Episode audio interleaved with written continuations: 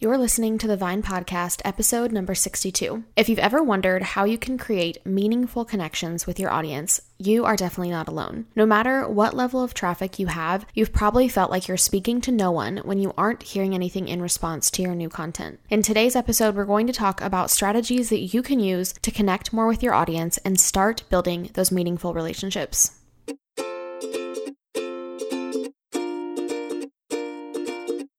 You love the time you get to spend creating content on your blog and connecting with your audience. But building a brand and working on your website, that's where it can feel overwhelming. With all of the lists out there of everything that you should do, sometimes you just feel like giving up. But friends, there's a better way. When you spend time strategically thinking about your blog, you'll discover what is essential to build a successful and sustainable business and what's not. I'm your host, Madison Wetherill, a WordPress web designer and branding strategist for food bloggers. I'm here to help you think strategically about the brand you're building, connect with your ideal audience, and ultimately convert them into raving fans, the ones who actually make your recipes, interact with you, and make this whole food blogging journey worth it. It's time to design a business you love and remember why you started a blog in the first place.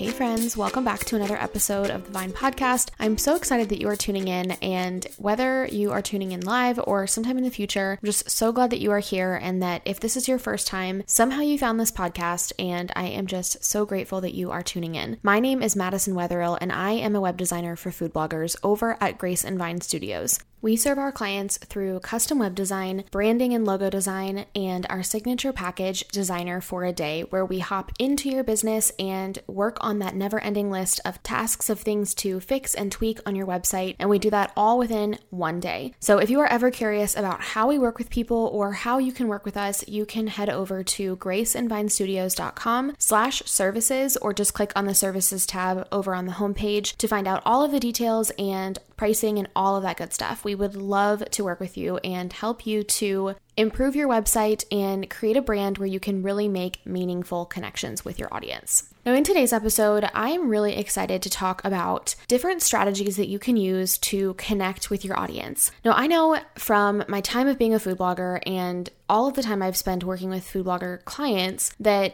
it can sometimes feel really daunting to feel like you're making connections with your audience. It can often feel like you are just talking into a void and nobody is really listening and that nobody really cares. However, you might look at your numbers of traffic and whether you have 2,000 page views a month or 2 million page views a month, you may feel like you don't really even have connections with the people who are coming to your site. Maybe you have seen that you have a high number of new visitors every month and you're just not really able to capture those people and get them to come back. And so I'm really excited to talk about this topic because I I think every single one of you who is listening, every single food blog has so much potential to connect with your audience and really make meaningful connections. And there are really so many strategies that you can use for this, but we're going to dive into just a few of them today. And if you are still kind of on the fence and not really sure why this matters, I wanted to start there because I think connecting with your audience is really the key to building a sustainable, successful, and meaningful food blog that is going to last through algorithm changes and all of the craziness that we have to deal with as food bloggers, it is really what is going to help you stand the test of time, those meaningful relationships that you build with your audience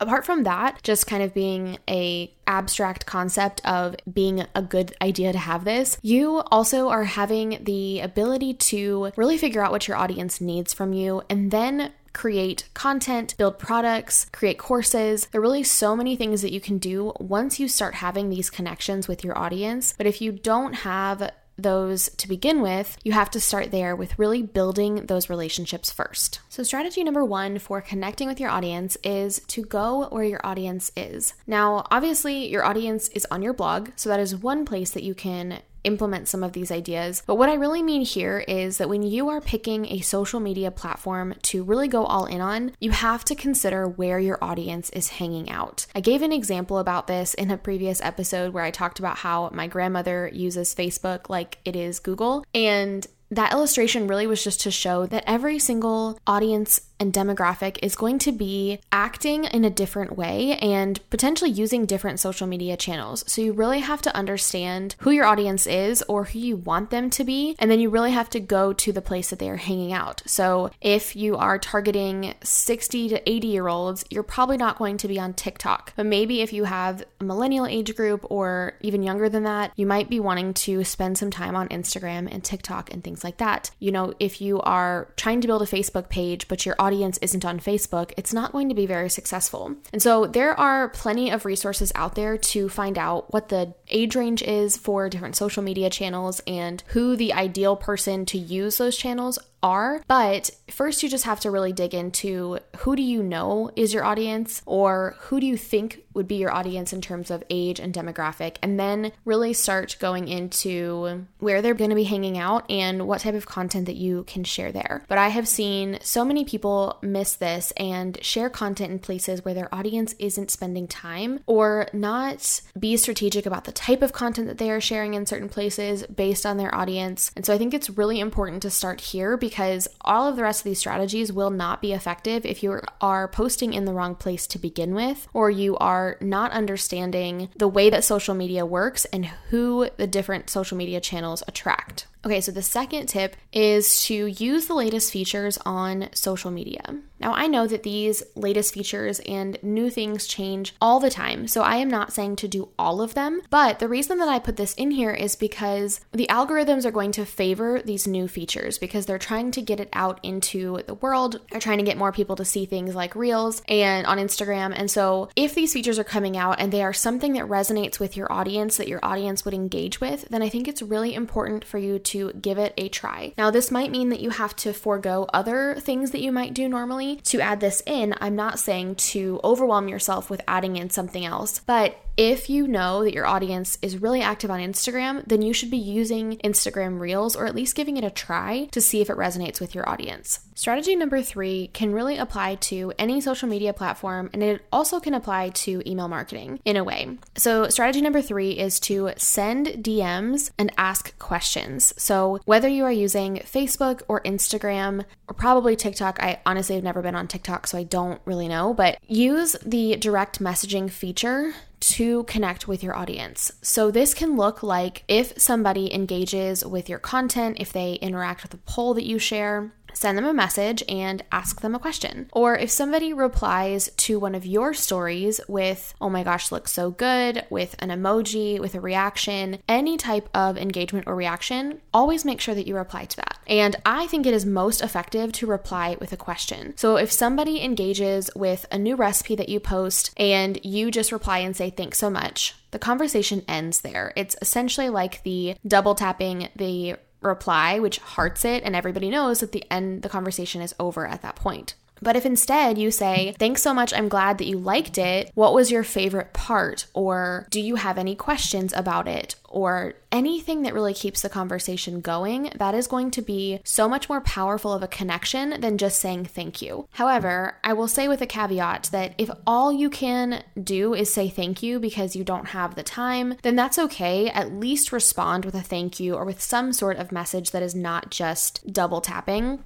But I think it's really important that if you're going to be active on a social media channel and you are trying to get engagement, that you really block out time to reply. And this is honestly something that stops me from being more active on Instagram because I don't particularly like to spend a lot of time on Instagram. And so I know that the more I post on Instagram, the more engagement I'm going to have and the more I'm going to have to do in order to reply and just connect with the people who are engaging with me. However, if Instagram or Facebook or whatever it is, even Pinterest has ways to engage and comment with users now, you really have to set aside the time so that you can do this the right way because it won't take very long for somebody to realize that you never really reply back or you never have a genuine reply back and just stop engaging altogether. And if you're doing that with the majority of your audience, then eventually you're going to see that engagement drops and you aren't making those connections. If, however, you spend 10 minutes a week or 10 minutes a day, even if you have a lot of responses, just replying back, another thing that you can do with this is just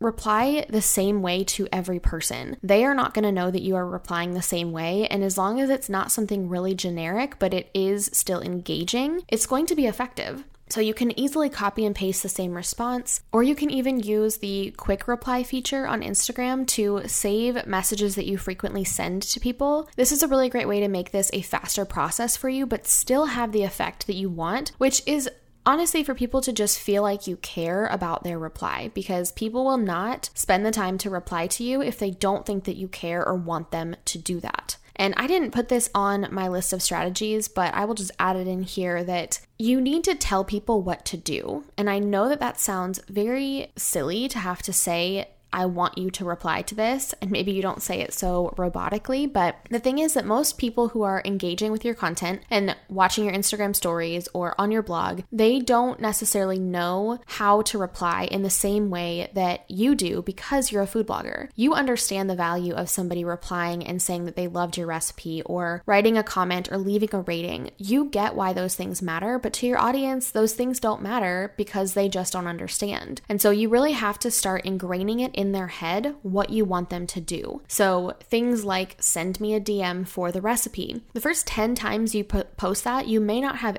anybody reply, but the 11th or the 12th time, maybe somebody does, and somebody starts to realize, oh, I could get this recipe really easily if I just send her a message. And so it's just really important to articulate what you want your users to do and how you want them to act because they don't know what you want them to do if you don't.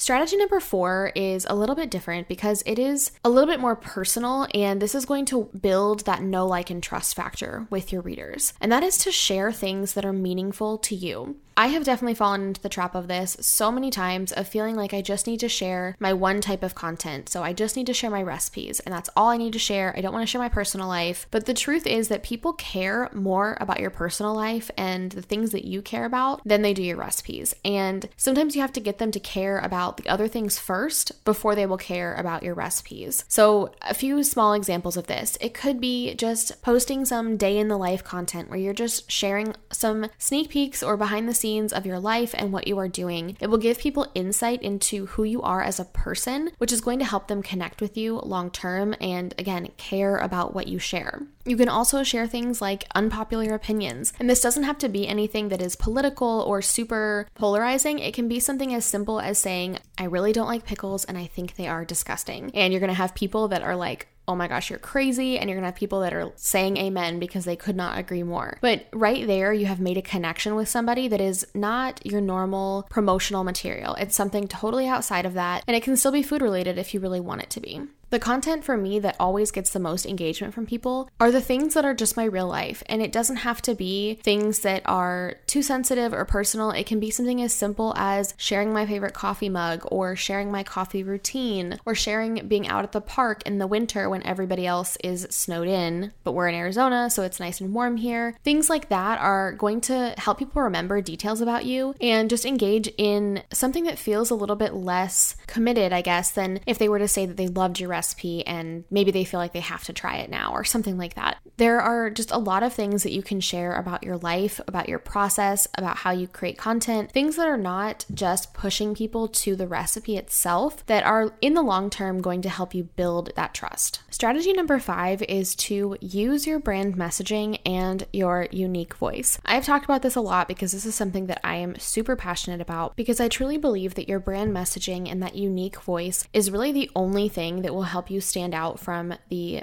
thousands of other food bloggers that are out there. And it's really the only thing that you have that is your own. You can have somebody who publishes a recipe that is just like yours. Maybe it is only off an ingredient or two, but you can never replace what makes you and your blog unique. And most of the time, what makes your blog unique is you and your story. One thing that I think stops people from sharing that brand messaging and really differentiating them, themselves and their blog is that I think people are afraid to alienate certain people from their blog. And I totally get that. And I think there is definitely value in making sure that everybody feels welcome. But at the end of the day, your blog is not for everybody. Your blog is for a specific audience who can really benefit from making your recipes. It's for a specific person who is struggling with something very unique, not everybody. And so so it's really important to really dive into this idea of your brand messaging and what makes you unique. Because again, your blog is not for everybody, and the right brand messaging is going to attract your ideal audience members to come to your site and sign up for your email list and buy your products and do whatever else it is that you want them to do. And it's also going to repel the people who will never sign up for your email list and never buy your products. And I know it is hard, especially when you rely maybe solely on ad income. It's hard to really get behind this concept of repelling people, but people may still make your recipes. They just might not come back, or they might not subscribe for your email list, but they may come back and make other recipes of yours. There are a handful of blogs that I really love and I make their recipes, but I don't necessarily fit into the mold of their ideal audience. Maybe it's a specific diet that I don't follow or a specific dietary restriction that I don't follow specifically, but I like to experiment with different recipes. And so I fit into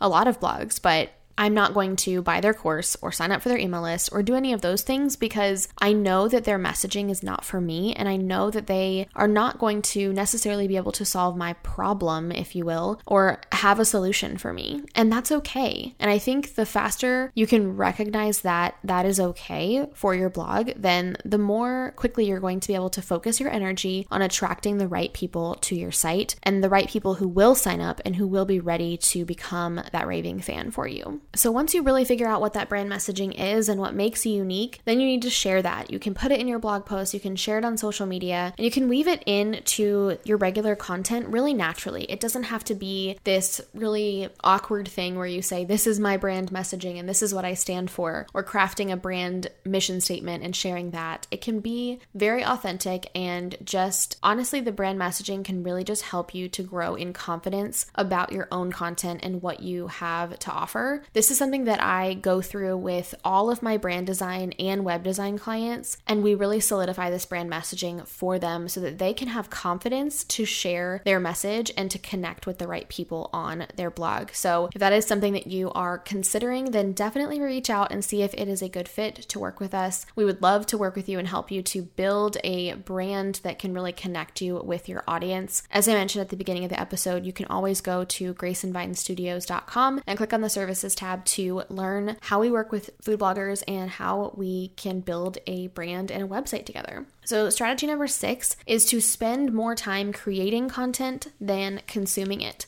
Now, I know this has been something that a lot of people really struggle with. It is very hard not to fall into the trap of just consuming content, whether that's on Instagram, on podcasts, on Pinterest, wherever it is. But I think it's really important to recognize that consuming content will not necessarily connect you to your ideal audience. And I know that for a lot of people, consuming content is kind of just a mindless escape, and there's nothing wrong with that. But I think when we are spending two to three hours on Instagram, consuming content and we're spending five minutes publishing a quick post on Instagram, or maybe we're not sharing anything at all because we are just feeling burnt out or overwhelmed, I think we need to recognize that that sometimes can come from consuming too much and not prioritizing the content creation side of your brand. So if you're feeling like I don't have time to create content and I just feel overwhelmed by it, maybe it's time to start looking at how much you're consuming and recognize that sometimes consuming other people's content before you create your own can just lead to feelings of not being good enough and that your content could never be good enough to connect you with the right people. So I would really encourage you to focus your time on creating content and sharing it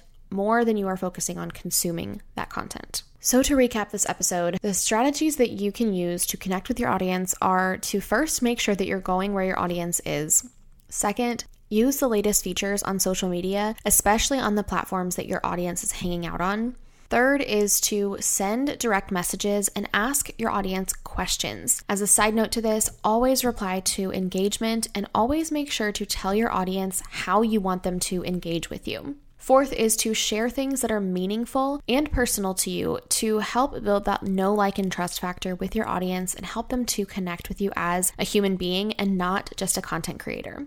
Number five is to craft and use your brand messaging and really be unapologetic about sharing your unique voice and what makes your brand and your blog unique. Strategy six is to spend more time creating content than consuming it. I would love for you to head over to Instagram and find me at Grace and Vine and just send me a message and let me know what your biggest takeaway was from this episode. I know that these were a lot of concepts, and if you would like to chat more about one of them or you have questions about them, please feel free to message me and I would love to chat with you about it. Again, I'm over there at Grace and Vine, and I would also just super appreciate it if you would take a screenshot of this episode and share it on your stories. Make sure you tag me and or you can send it directly to a friend who needs to listen to this episode. Maybe you guys can come up with a buddy system and accountability system to help you start connecting more with your audience. I think this can really be something that changes the dynamic of your blog overall and it helps it be something that is sustainable for you long term and something that just really fulfills you. There is really nothing worse than feeling like you're not talking to anyone and yet at the end of the day, you know you have traffic coming onto your site. So, really you just have to figure out what makes your audience connect and what makes them engage. And then that's what you want to do. You want to double down on what is working. So,